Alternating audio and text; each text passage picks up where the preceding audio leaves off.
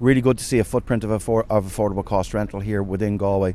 The work has started there Tuath housing we're partnering with, so we're looking 12 to 18 months uh, delivery there. One of a number, Dyke Road as well in Galway now, the where there there will be work happening.